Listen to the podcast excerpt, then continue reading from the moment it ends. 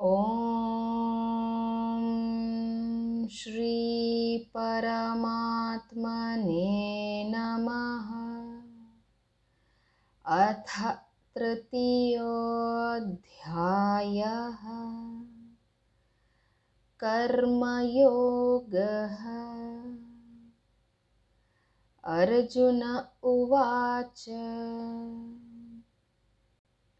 ध्यायसि चेत् कर्मणस्ते मता बुद्धिर्जनार्दन। तत् किं कर्मणि घोरे मान् नियोजयसि केशव। व्यामिश्रेणेव वाक्येन बुद्धिं मोहयसीव मे। तदेकं वद निश्चित्य येन श्रेयोऽहमाप्नुयाम् श्रीभगवानुवाच लोकेऽस्मिन् द्विविधा निष्ठा पुरा प्रोक्ता मया नघ। ज्ञानयोगेन साङ्ख्यानां कर्मयोगेन योगिताम्। न कर्मणामनारम्भान्नैष्कर्म्यं पुरुषोऽश्नुते न च सन्न्यस्सनादेव सिद्धिं समधिगच्छति।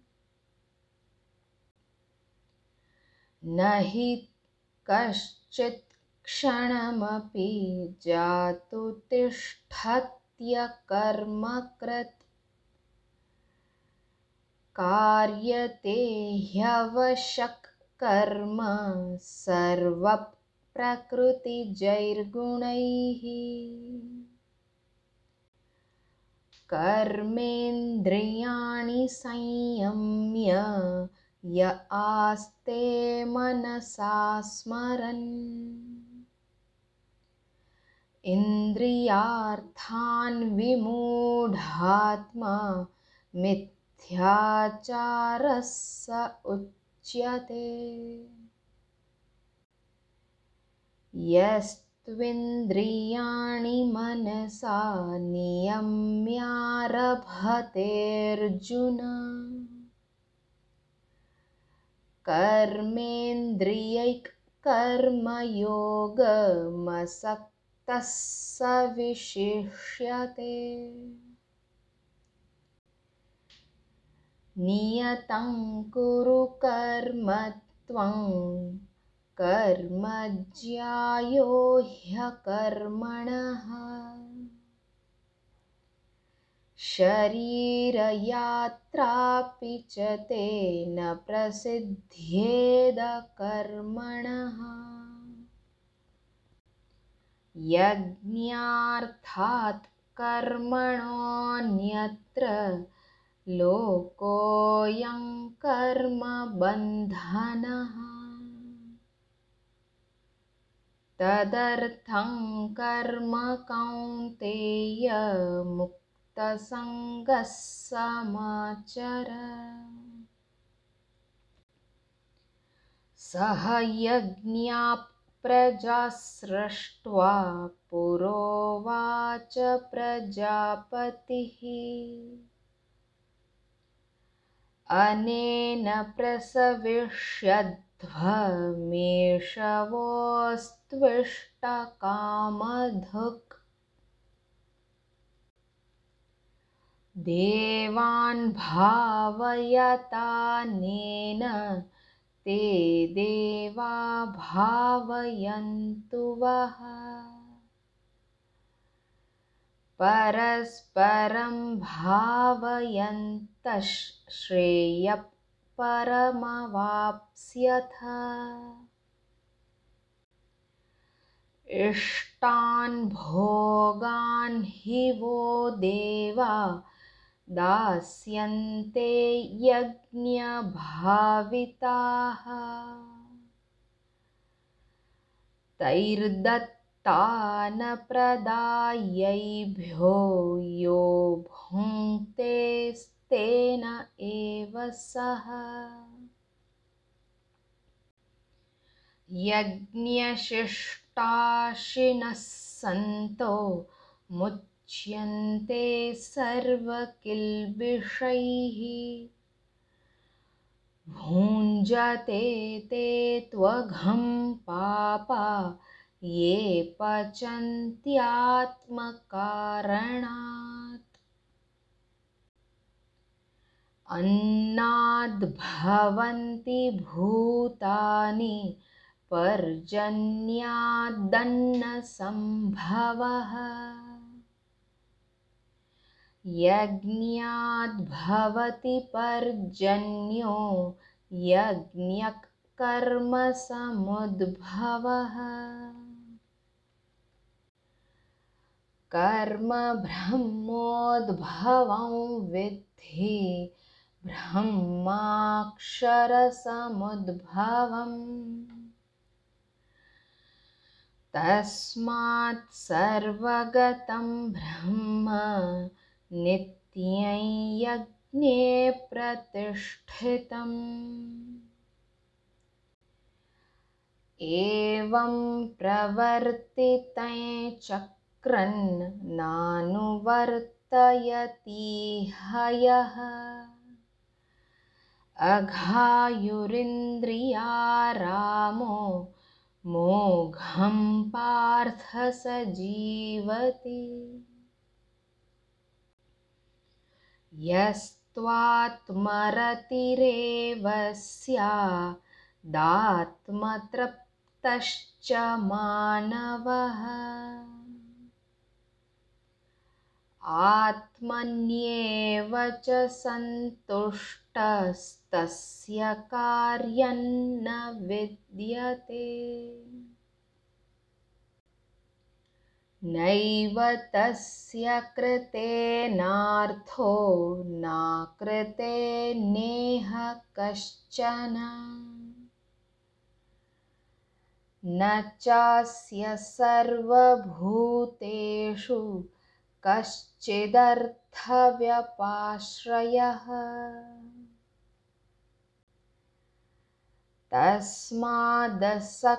तस्मादसक्तः सततं कार्यं कर्म समाचर।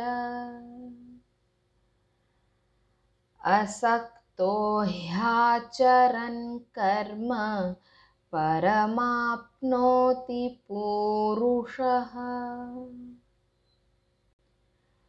कर्मण्यैव हि संसिद्धिमास्थिता जनकादयः।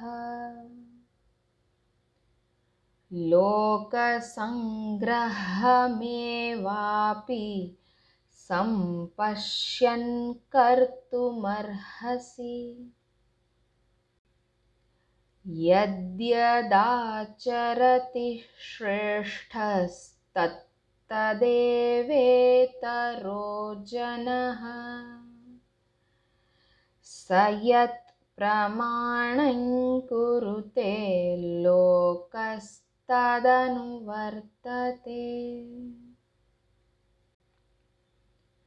न मे पार्थास्ति कर्तव्यं त्रिषु लोकेषु किञ्चन। नानवाप्तमवाप्तव्यं वर्त एव च कर्मणि। यदि ह्ययन्न वर्तेयं जातु कर्मण्यतन्द्रितः मम वर्त्मानुवर्तन्ते मनुष्या पार्थ सर्वशः उत्सीदेयुरिमे लोका न कुर्यां कर्म चेदहम्। शङ्करस्य च कर्ता स्यामुपहन्यामि मा प्रजाः। सक्ताक् कर्मण्यविद्वांसो यथा कुर्वन्ति भारत। कुर्याद्विद्वांस्तथा सक्तश्चिकीर्षुर्लोकसङ्ग्रहम्। न बुद्धिभेदै कर्मसङ्गिनाम् जोषयेत् सर्वकर्माणि विद्वान् युक्तः समाचरन्। प्रकृतिक्रियमाणानि गुणैकर्माणि सर्वशः अहङ्कारविमूढात्मा कर्ताहमिति मन्यते। तत्त्ववित्तु महाबाहो गुणकर्मविभागयोः। गुणागुणेषु वर्तन्त इति सज्जते प्रकृतेर्गुणसम्मूढाः सज्जन्ते गुणकर्मसु।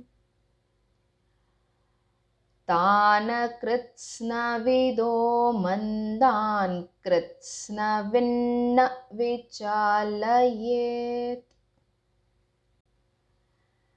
मयि सर्वाणि कर्माणि सन्न्यस्याध्यात्मचेतसा। निराशीर्निर्ममो भूत्वा युध्यस्व विगतज्वरः। ये मे मतमिदन्नित्यमनुतिष्ठन्ति मानवाः। श्रद्धावन्तो न सूयन्तो मुच्यन्ते तेऽपि कर्मभिः। ये त्वेतदभ्यसूयन्तो नानुतिष्ठन्ति मे मतम्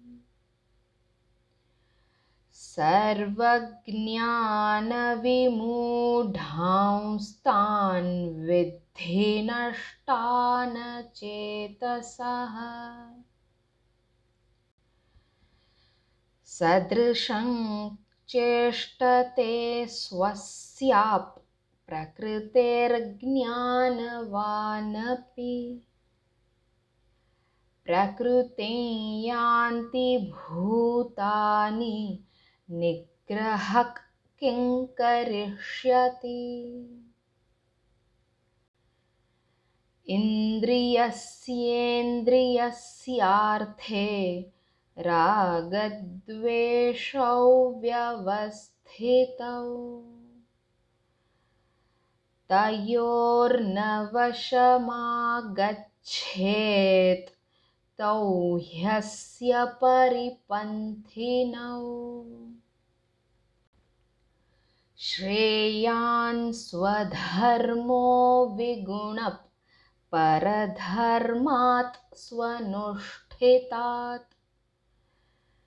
स्वधर्मे निधनं श्रेयः परधर्मो भयावहः।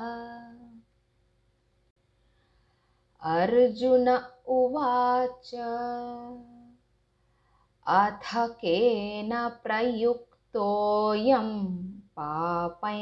चरति पूरुषः। अनिच्छन्नपि वार्ष्णेय बलादिव नियोजितः श्रीभगवानुवाच काम एष क्रोध एष रजोगुणसमुद्भवः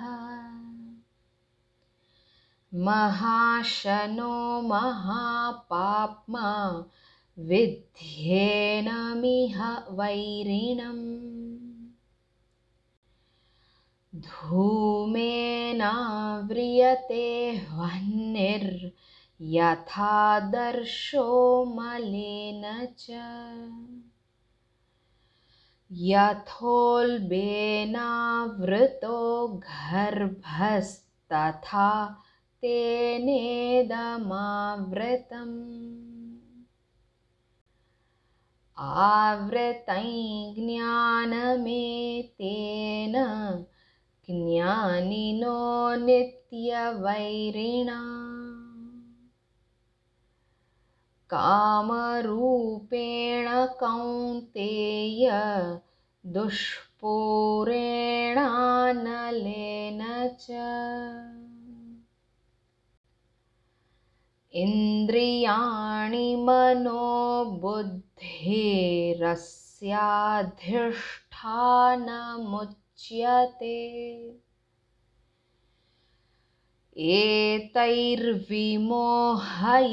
एतैर्विमोहयत्येष ज्ञानमावृत्य देहिनम्। तस्मात् त्वमिन्द्रियाण्यादौ नियम्य भरतर्षभ। पाप्मानं प्रजहिह्येनै ज्ञानविज्ञाननाशनम्। इन्द्रियाणि पराण्याहु रिन्द्रियेभ्यः परं मनः। मनसस्तु परा बुद्धिर्यो बुद्धेः परतस्तु सः